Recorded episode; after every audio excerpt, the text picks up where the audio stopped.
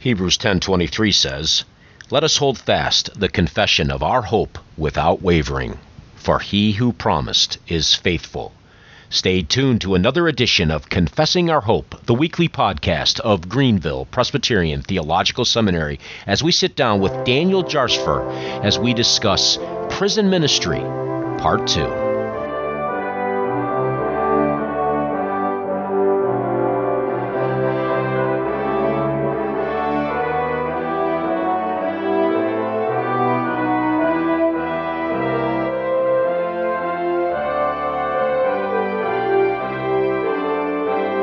Good afternoon and welcome to another edition of Confessing Our Hope, the podcast of Greenville Presbyterian Theological Seminary. This is our second podcast this week. We're trying to catch up from some lost time in the last few weeks where we had some cancellations and some technical difficulties that resulted in missing a few broadcasts. We have since rescheduled those, so those will be coming up in the near future. But today I do have the pleasure of talking with Daniel Jarstifer. He is. Um, going to be on to talk about more of what we talked about just the other day. In fact, uh, more discussions about prison ministry. Um, it's sort of a theme this week. We've been talking about this subject. We had the pleasure of talking with Mark Casson from Metanoia Ministries just the other day, if you remember. And um, we had a great conversation about their ministry and their work in the prisons and what they do with the inmates and help them transition into um, the world outside of uh, the prison walls. So we're going to talk with um, uh, Daniel Jarstifer here in a few seconds about this particular ministry, not only from that perspective, but also from the perspective of what it's like for a local church to be involved in this kind of ministry. So there's different ways of attacking this this um, particular ministerial outreach, and we're going to talk a little bit about that. Daniel Jarstifer is a teaching elder at um, Dickinson First Presbyterian Church, and that's in the great state of Virginia and he's a graduate of Greenville Seminary and is also on the board of the seminary. So, Daniel, it's great to have you on the program today, and uh, look forward to our conversation. Well, it's good to be here. Look forward to uh, interacting with you. Great, uh, Daniel. Off air, we talked briefly about um, the fact that your local church is involved in, in prison ministry life. Uh, as you know, we talked with Mark uh, Casson from Metanoia um, the other day, and we talked more about maybe a formal aspect of, the, uh, of what Metanoia does. How does what you do in the local church and your outreach differ, maybe in a sense, from what Metanoia does, or what maybe how are they similar?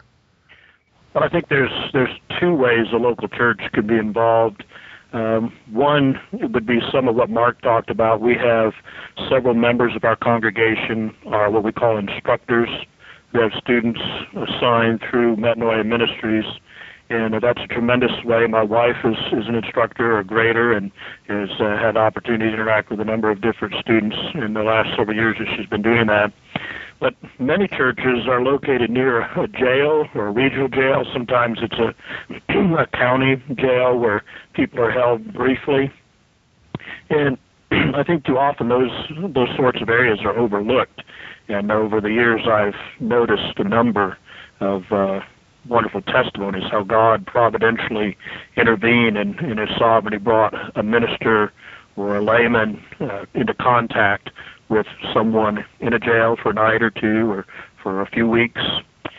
We have a unique opportunity where I'm located that we have the Southwest Re- Regional Jail, Southwest Virginia, I should say, Regional Jail, and um, there's a mix of, of people there. There's some that are being held on their way to prison or on their way coming out of the prison system, but there's also people awaiting awaiting uh, trial that didn't post bond. And so we'll have people up there for six months, a year, two years. Mm-hmm. And we have a group of men from our congregation and, and two other PCA churches in the area that go in on Thursday evenings into the pods where the men and women are kept. And we we have really no control over who, who they see, but the door is open to go and to meet with people, and those that are interested will come out. And it's been a really well, blessed ministry. We've uh, keep hearing stories uh, from the men that are going of uh, the appointments that the Lord has arranged. It's interesting how sometimes that works out, but it's uh, it's a it's easily done. Um, most uh, jails will have a form, an application process that you have to engage in uh, to be approved to go in, and once you're approved, then you can continue to go. For pastors, a pastor can present credentials and get uh, an open door pretty much to come at any time, and I'd encourage pastors to do that because mm. um, you never know when uh, somebody would call in. I'd, I'd like to see a minister. I want to see a minister, and and uh, they can contact those they know of, and if you're credentialed uh, through them, you can get in and and meet someone who's looking for help. Yeah, that's great, and and you you, you kind of um, answered two questions there at, at once. I was going to ask about you know how would a local church even go about this process, but let me back up even before that, and maybe a question I should have asked up front, and and, and it maybe is an obvious question, um, but um, or even an obvious answer to the question, but why should we be concerned about these people in prisons or jails in the first place? Well, it's a, a captive population, mm-hmm. and they're individuals that are uh, in a crisis. Some very much aware of the crisis they're in. Others, maybe uh, it's more of a pattern from their life. But uh, it's it's time when men and women are thinking. Uh, I have a nephew who's uh, incarcerated at this time, and probably been for a long time. And that's one of the things my sister's relating to me is that uh, it's a cause for thoughtfulness and in our day, people are awful busy. There's a lot of ways to amuse yourself and, and push down or uh, suppress, as Paul writes in Romans, suppress uh, those things that are important. And mm. you find that people, when they're in jail, on the way to prison, you know, with a lengthy sentence, they're really thinking about what they've done with their life. They're taking stock. Um, some will put up a rough exterior. Some could be, you know, pretty rough and hard. Um, and yet, below that, you've got a human being in, in, in need. And uh, for churches to be involved, uh, we trust the Lord to open the door at such times that uh, a man even like Mark Casson can be captured and brought into the kingdom. And we're not to know when those doors are going to be open. We're just to be available. The Lord arranges it, and uh, we've been sent. Uh, yeah, it, it, I'm sorry to interrupt. It was great, you know, as you mentioned, Mark Casson and his testimony. I mean, if it wasn't for uh, those providential means and, and the way things were orchestrated, um, he wouldn't have, as best we can understand it anyway, wouldn't have come to Christ maybe at least at that point in his life. But yet now, looking backwards into it, we see how the Lord's used that in his life to help him now work with others who are in similar situations in their own lives. And in, in some sense, we've all we all been in prison. Mm-hmm. Um, we just maybe didn't have the bars and the brick walls um, trapping us in, but we were still in prison nonetheless. And um, someone had to take an interest in us um, and bring us to faith, share the gospel, and and, and I think it, when you ask a question, you know, why should we be concerned about these people? I think, as you said, ultimately, um, these are people deep down uh, outside of the rough exterior that they put up, and and I've met some of these types of people. Um, they they they they they think and they have emotions and feelings, and they're human. And um, now, do you find uh, have when you're doing this work? Do you find that uh, how is how are you received? Uh, maybe initially, and then as time goes on. Well, you'll you'll have those who come out because uh, you know when they hear that usually the way it's put, oh, they're having church. That's that's usually how it's uh, characterized in our region. And there are those that come out of curiosity. There are those who come to to be a nuisance and to heckle. I mean, it happens. Um, but there are those who have a, a, a foundation in the church, who probably grew up in the church, or they had grandparents that took them to a church as a child, and so they have some basis in as I said earlier, they're thinking and reflecting, and so they hear this opportunity and they'll come out. And there are those who come with uh, real questions and interest. Um, one of the things that uh, I think is very important for Reformed churches is to recognize that um, it's not to say that we're better than other denominations, but we do have and hold to what I would say is a, a full-orbed the biblical gospel and, and a mm. comprehensive treatment of the doctrines of Scripture. And that's one of the things that we've had a tremendous opportunity to interact with people who have some foundation. And in a lot of cases, they've heard preaching that's fairly typical, uh, somewhat packaged, very truncated, and to have men and women come in and be teaching from the scriptures more than just certain pat answers to things and really begin to open their eyes to wow scripture has a lot to say about life and my life and where i'm at and and and where i should be going. And uh, in a certain sense there's there's a conflict of messages in uh, prison or jail ministry. Um, I relate it to our years my wife and I lived in New England, and we had a, a large megawatt radio station that we would listen to. It was the only Christian program we'd get, and you could, you know, you sit there and listen over three hours, and you'd hear two or three different ministries talking all in opposition to each other. Mm. I think that happens a lot of times in jail and prison ministry as well. So, um, I don't want to don't want to characterize it to be that we're in competition with others. We link arms where we can agree, but I think we have an opportunity to help men and women to to hear uh, what we would hold to be the Reformed truths and Westminster Confession uh, organized type of doctrine, and, and many have never heard it. It's robust. It'll stand up to where they're at. It gives them answers, uh, a place to put their feet. So I think it's a tra- tremendous opportunity for Reformed churches. Yeah, that's well said, and I'm glad you said that. I think it's interesting um, that how you characterize these this this somewhat maybe unspoken mentality that some have in these ministerial outreaches that there's this you know pitting one another against one another or, and instead of working together as you said where we can agree uh, we work together and well where we can't agree we just have to respectfully disagree. But i, I, I think that's important to realize because there are there's there's more than just metanoia out there um, I, I, think Chuck Colson's group um, does work in, in, in, prisons and jails as well.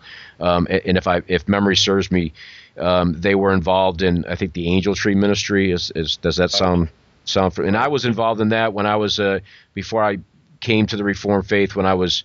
For lack of a better term, a simple evangelical. for lack of a better term, I know that's probably not the best way to describe it, but um, but I worked with that and was able to go to people's homes who had loved ones in prisons and um, share Christ with them and talk with them and, and, and do things at that particular season of the year for the children and whatnot of these inmates. And I know that meant a lot to them, sometimes driving even hours away from where I lived just to, because a lot of them lived in rural areas and whatnot. So it was. Um, it was a good opportunity, and it and again, it's where we could agree, we agreed, and you know where we disagree, we just move on. Now, now one of the things that I was was struck by when I was talking with Mark, and I and I would really like your input on this. Um, there's there's sometimes this idea where you, you go into a jail or, or any environment and a person makes a profession of faith and they come to Christ, um, at least apparently, and um, you kind of like these the, this jailhouse conversion mentality, where Mark was talking about um, Mark. That's Mark Casson at Metanoia. For those who are listening to the program, um, he was talking about how the the emphasis and the focus is really on uh, is on that, but is also on the idea of discipleship, where it takes it past the, the point of conversion, but it moves it down the road. Uh, how would you how do you answer that? How do you speak to that? Well, that's where you know uh, a consistent prison ministry or jail ministry with a, a church that's committed it can really make a difference because you build relationships. It's a little bit difficult in a, a jail where you go into different pods each time you go and, and there's a, a turnover that occurs. But if there's a consistency by a church to be involved, you're going to keep interacting with a certain group of people again and again. You're going to see them, mm-hmm. and you do build relationships. And we've had a couple of occasions where um, men have been released, and there's no one there to pick them up. Mm. Providentially, one of our men who was going into the jail happened upon them going out of town and gave them a ride. And that speaks volumes um, to a, a man who's you know suddenly cast back into the world and in many respects has no friends, their family's alienated with him. And here's a guy that he's maybe felt like this guy well he came because he had to come and now he's saying, "Hey, jump in. Let me give you a ride. Let me buy you lunch. Um, where you going?" And then you've got an hour, hour and a half, in, in some cases, of taking them to their home, and really able to reinforce one-on-one what's been said over time.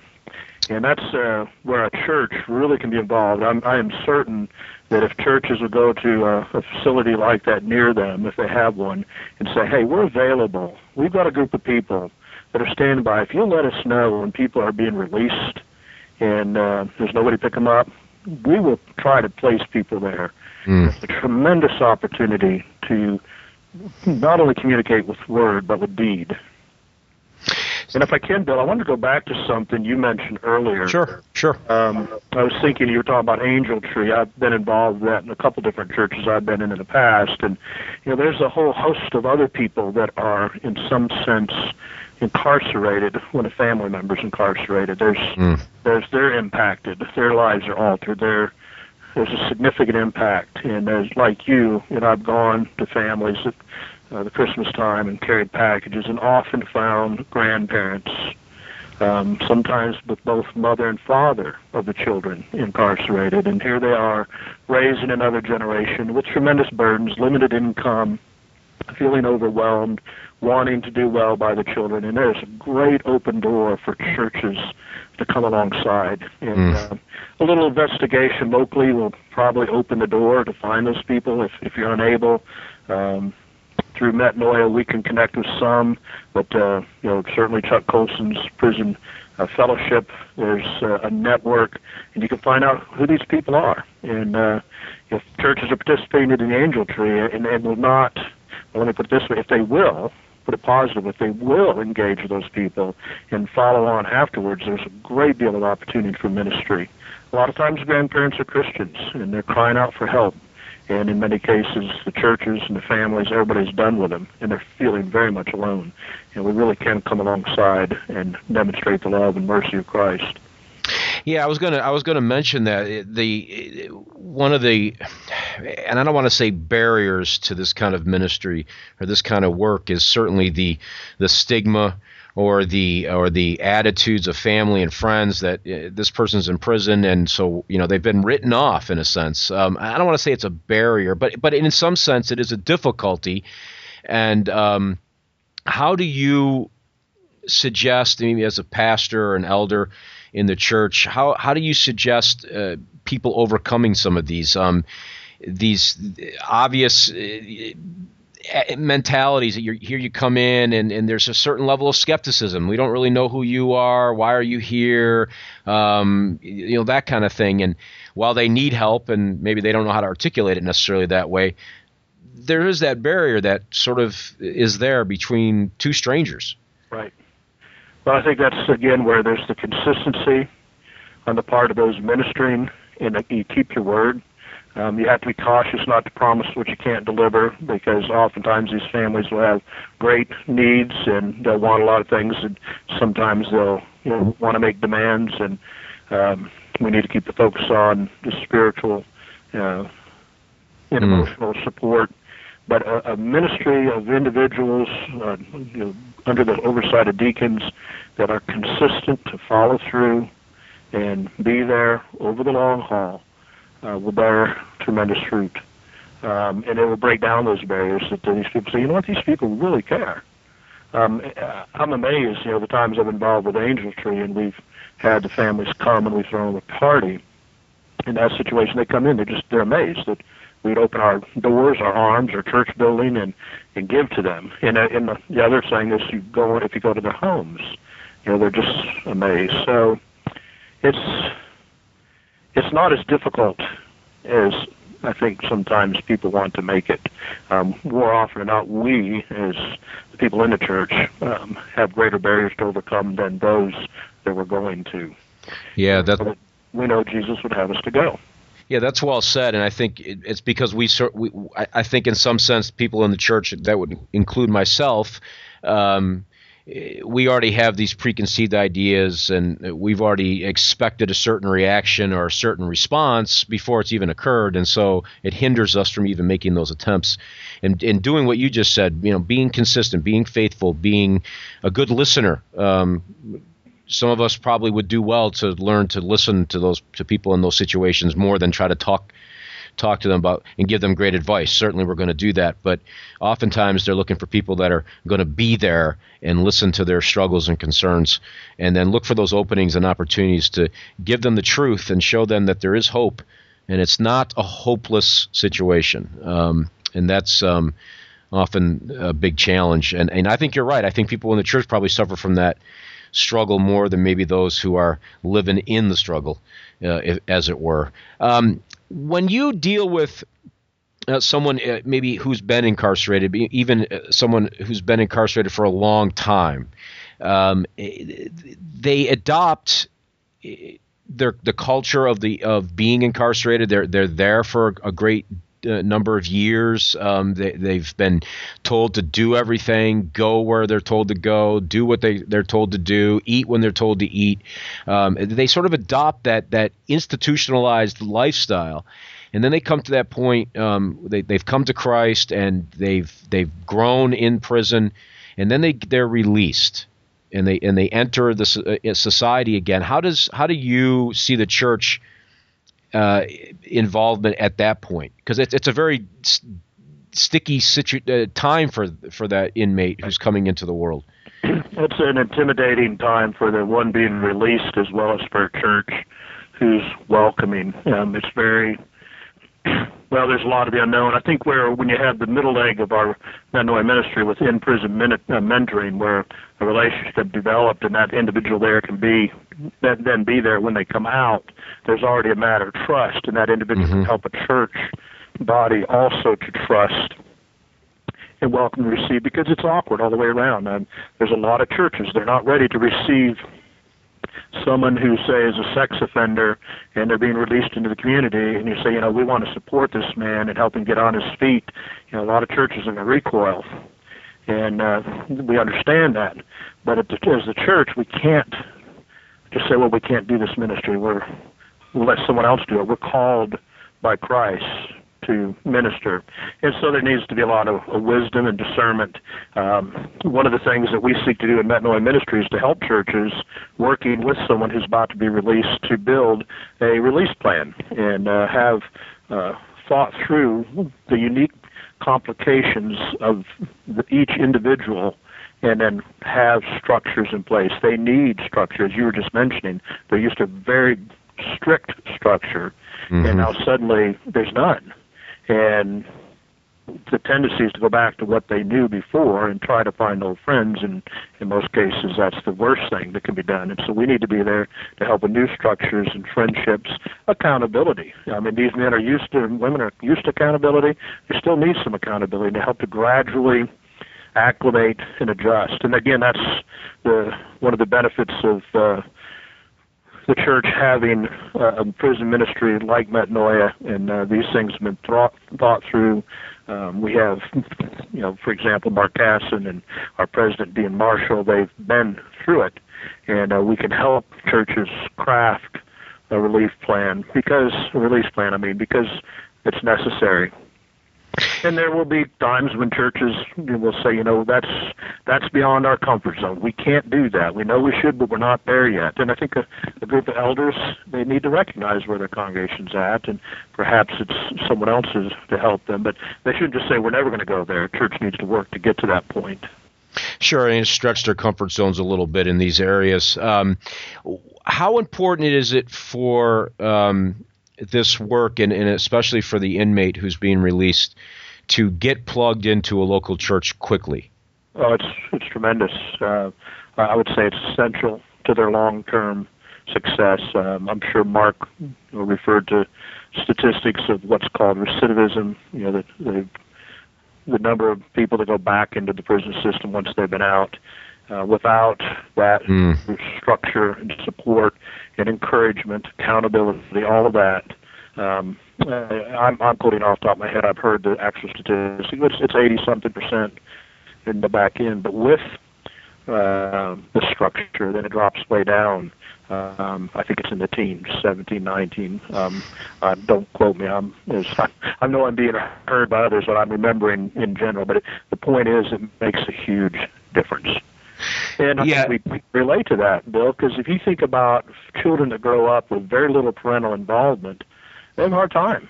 They sure. There's no direction, there's no accountability, and and they tend to end up in trouble. Whereas parents that are actively engaged, um, those children do much better, and it's it's very much like a child for a man or a woman being released when they've been told to do everything, just like a little child would be. And now they're, you know, moving in percent into, what I say, the teen years, and there's a relax, and, and in many cases there's just nothing other than parole, the the parole uh, officer.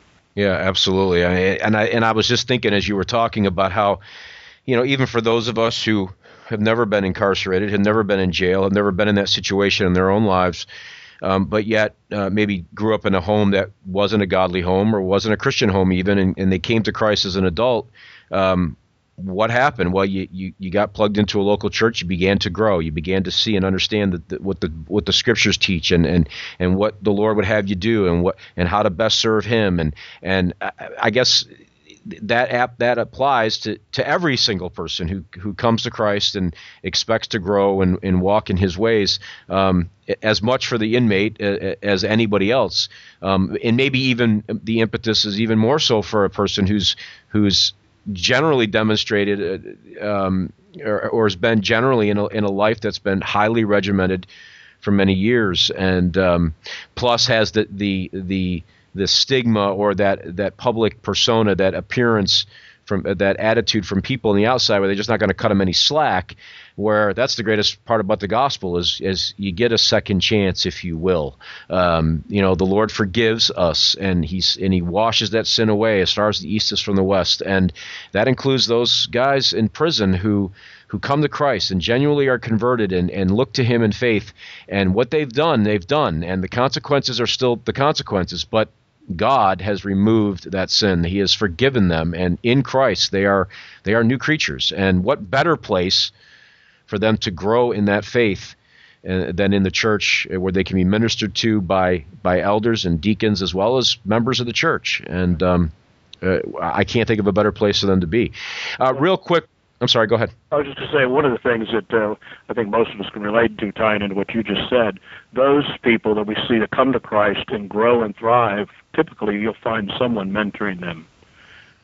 You know, there's someone that's taking them and leading them, discipling them, and uh, providing a, a structure and a, and a direction and those mm. are the mm. ones that thrive. And that's true whether you've ever been incarcerated or not. I thought of another thing too, Bill, that I think churches could really be helpful uh, for Christian businessmen. Um, not every Christian businessman can do that, depending on his uh, what his uh, job is, what his business is. But there are many who are in a position to say, you know what, we have two, three, four positions uh, that be perfectly suited to someone who's been released and needs a job and needs mm. structure, needs help, because it's very difficult for a man with uh, or a woman with a felony mark against them to find employment. And you know, we want them to now be contributing to society and paying their way, as Paul writes to the Thessalonians. You'll get a job and pay your bills and, and have something to give to the poor. And if no one ever gives them a job, how can they possibly do that? And so, you know, that's another way that the church can help. And I'm thinking of how deacons should kind of have a an inventory, knowing what the different men in their church do. Um, go and talk to them. Say, do you have a position or two where you know we could uh, bring a, uh, a released prisoner, and that you can employ them and help them get on their feet. I think that that's something that's often overlooked, and I've heard tremendous stories of where that has worked uh, from such ministries like Crown Financial Ministries, uh, where there have been such men that are willing to step in.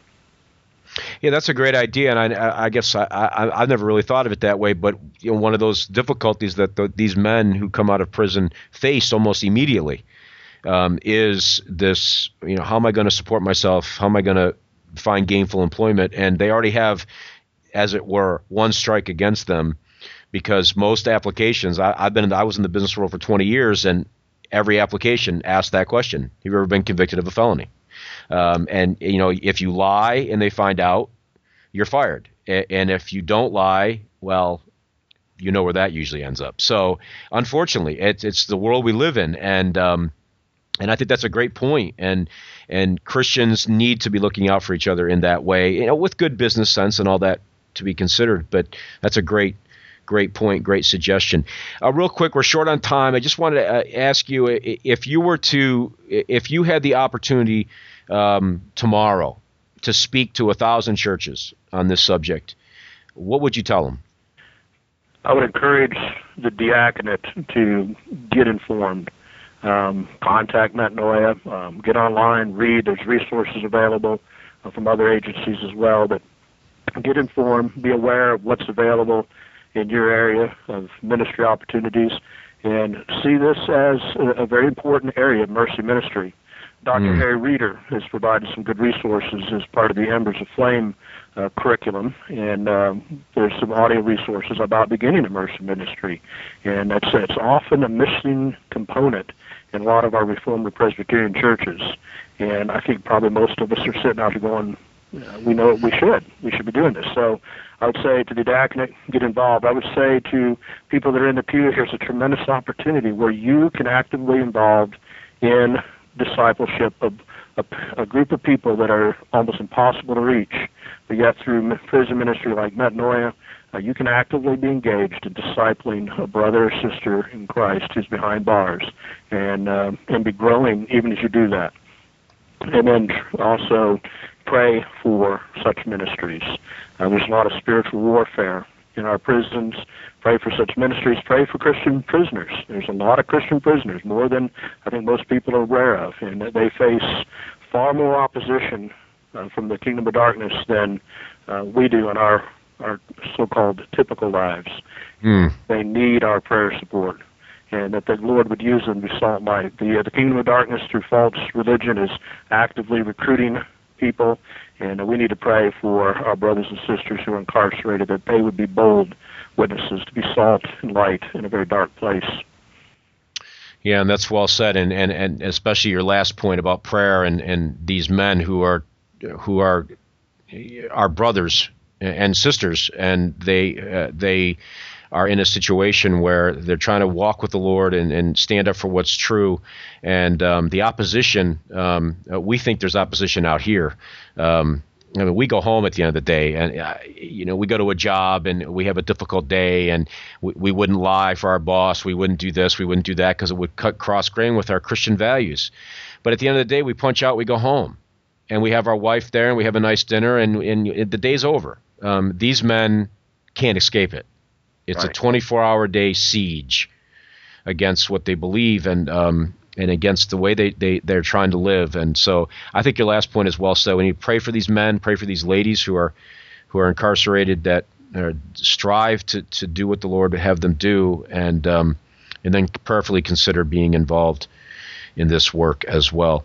Daniel, I've appreciated the talk. I, I know I confess openly that it's not a subject I've given a lot of thought to. Um, I, have known a few men who uh, th- that I went to church with. They were my brothers. We we talked about their situation, and um, but I've really never given it a lot of thought, and uh, and and frankly a lot of prayer. Um, so if anything, these last couple conversations with both Mark and yourself have uh, have encouraged me uh, as a Christian to look at this situation uh, more seriously and to pray about it more seriously and to uh, not just uh, act as though that's a different planet or a different world from where I live. It's not. Uh, these are these are human beings made in the image of God. They they live in my backyard, um, and they need the gospel as much as I did uh, before I came to Christ. So. Um, I've appreciated your words and your time, and I think you've you've offered some very helpful um, information and, and, and thoughts uh, along the way. Well, thank you for uh, having me on today, Bill, and uh, I enjoyed the time speaking with you. Great, thank you. We've been talking with Daniel Jarsfer about prison ministries in general. Um, we've touched on some subjects uh, formally, like Metanoia Ministries, which we just discussed uh, last Tuesday, or just this past Tuesday.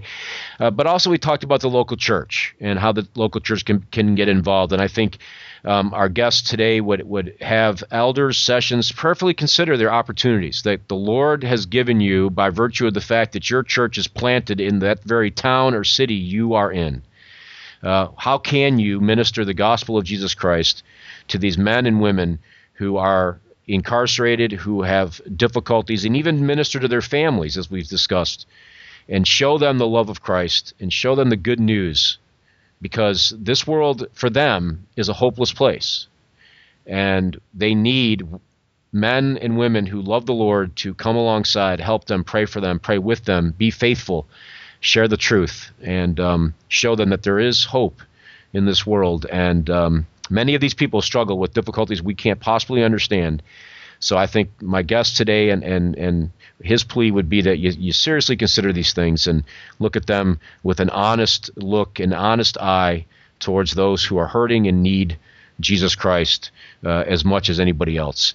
So that would pretty much conclude today's discussion. It's been a long week for me. It's been two podcasts, but um, I, I, trust that they've been beneficial to those who listen to those. If you have any comments or questions about this program, you can simply write me at Confessing Our Hope at GPTS, that's for Greenville Presbyterian Theological Seminary dot edu. As usual, you can go to our website. Our website is simply GPTS edu. We're on the web 24 hours a day, seven days a week. Plenty of resources there available.